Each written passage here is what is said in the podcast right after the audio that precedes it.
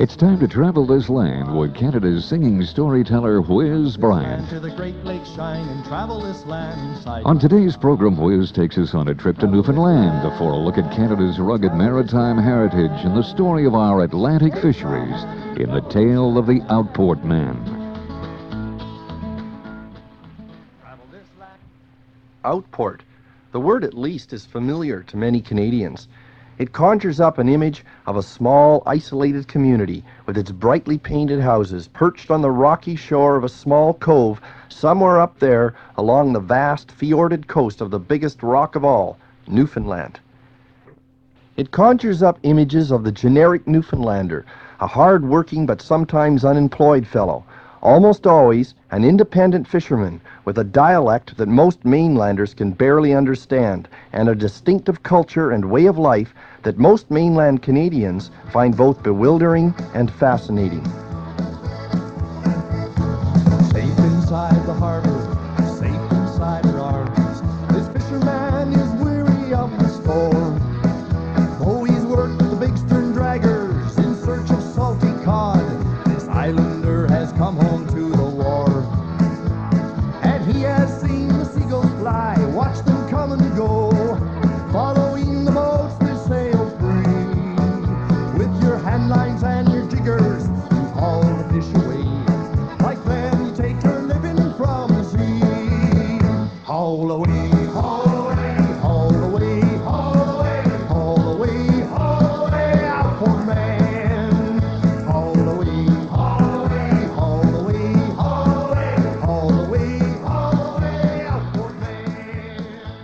Canadians have heard the hundreds of Newfie jokes, one of the most popular among Newfoundlanders being What's black and blue and floating in the sea, a mainlander telling Newfie jokes.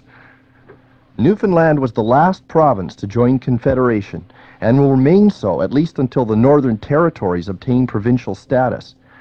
Some of our images of Newfoundland are correct, for the fisheries remain its greatest and most permanent resource, and its vibrant and unique culture has indeed been shaped by centuries of an isolated maritime way of life that still goes on today. It was the rich fishing banks off the coast of Newfoundland, the most famous being the Grand Banks, that first drew Europeans to cross the Atlantic almost 500 years ago. The codfish, still a staple of the fishing industry, was the most plentiful. It was easy to catch, and dried and salted, it was easy to preserve and transport back to the distant European ports. Present day Newfoundlanders are descendants of the early English and Irish fishing fleets. Small communities or fishing stations began to take root in the harbors of Newfoundland in the early 18th century. Eventually, the highly independent Newfoundlanders developed a great schooner fleet. The industries of fishing were tied to shipbuilding, to shipping and trade. This was the mid 1800s and became somewhat of a golden age of prosperity for the Maritimes. The schooner fleets sent out their fishermen in small boats called dories, and from these they harvested their catch of cod, halibut, and haddock. The speed of the schooners enabled the fishermen to catch their fish and to get them to market without spoiling. Along Canada's Atlantic coast today, there are still at least 1,000 communities that are mostly or wholly dependent upon fisheries. Most are hamlets of less than 500 people. Between Newfoundland and Nova Scotia, these communities account for 75 to 80 percent of Atlantic fish output, and it's here you'll find the Outport Man.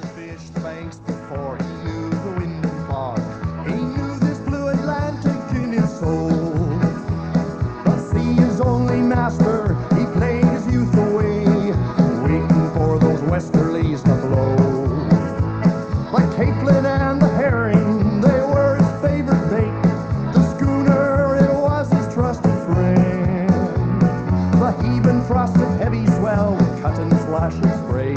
Oh, can we set our sails once again and haul away, haul away.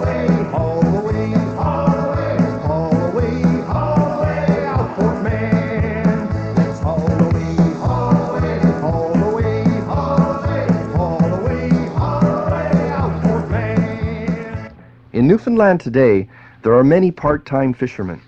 Most depend on fisheries to supplement their income, and many of them, I believe, continue to participate because they are strongly attached to fishing as a way of life. It's part of their deep rooted culture, their family tradition, and in many ways, it defines their very identity. Fishing makes up about 65% of total income for most of these people.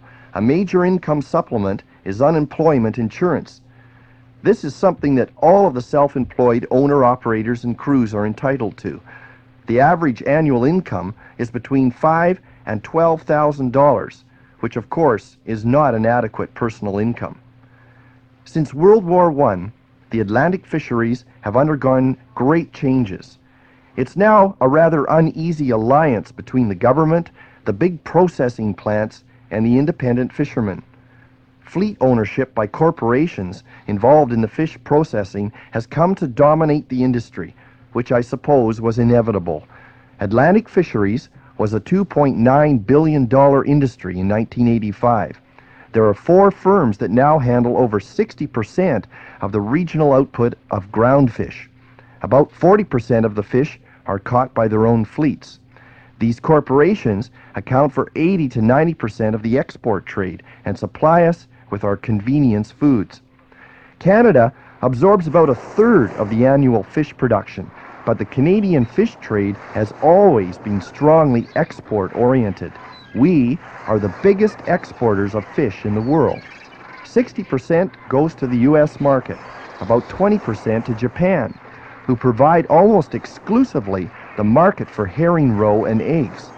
Europe takes about 15%, mostly canned salmon, herring, and the Caribbean and Mediterranean countries continue to be a big market for salted and dried codfish. Refrigeration made a big difference to the fishing industry, and of course the introduction of radio, sonar, and radar in the 1940s. The fishing industry is always, it seems, going through periodic crises. Between 1959 and 1974, the big corporations multiplied their fleets five times.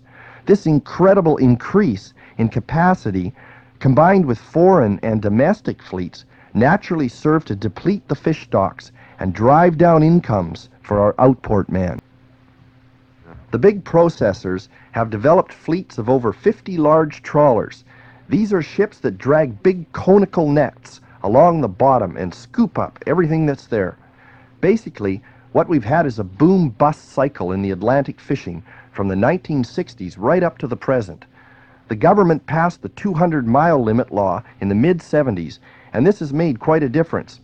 The fisheries themselves remain common property, so you've got each fisherman trying to carve out his share of the catch. Sometimes this makes for a lot of tension and occasional conflict.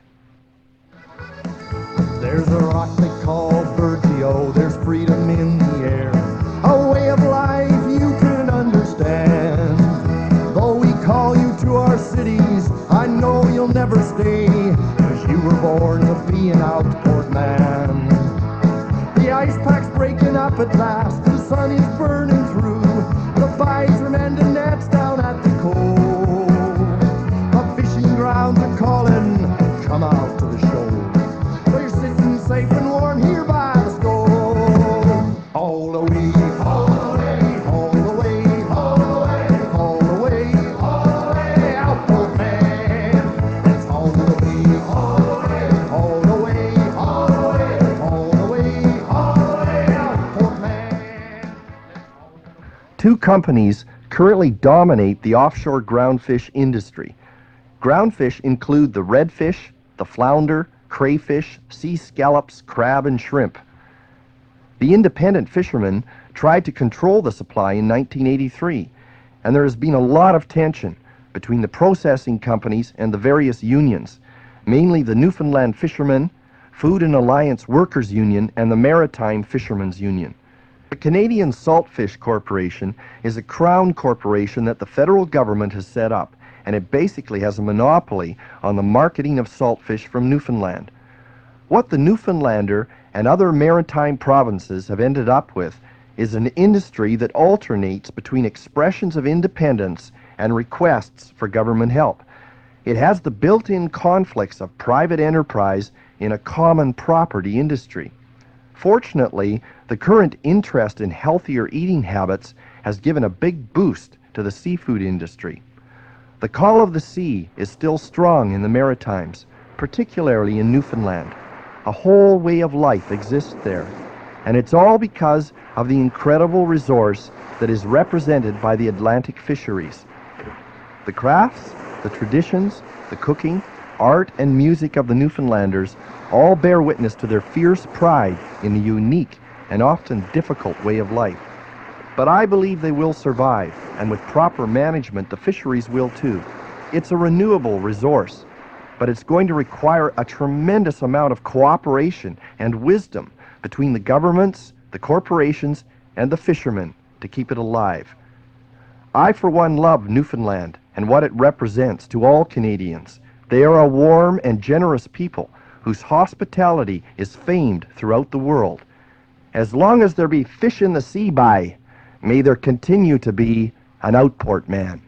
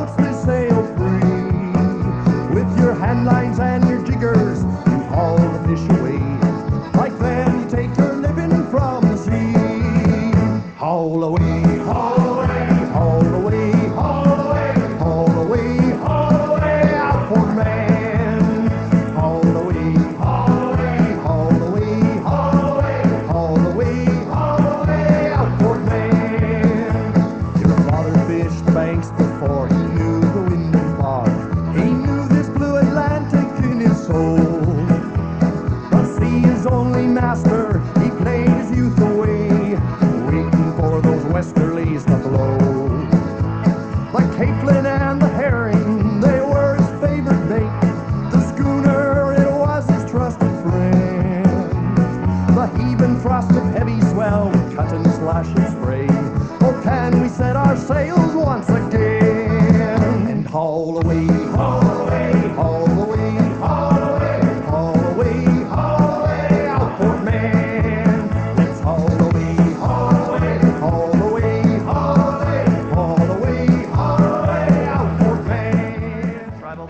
to Hudson's Bay. You've been traveling this land with Canada's singing storyteller, Wiz Bryant. Please feel free to write to us with your comments. We'd be delighted to hear from you. Thank you for listening, and join us again next time for another fascinating Canadian tale and story and song as we continue to travel this land. and travel this land.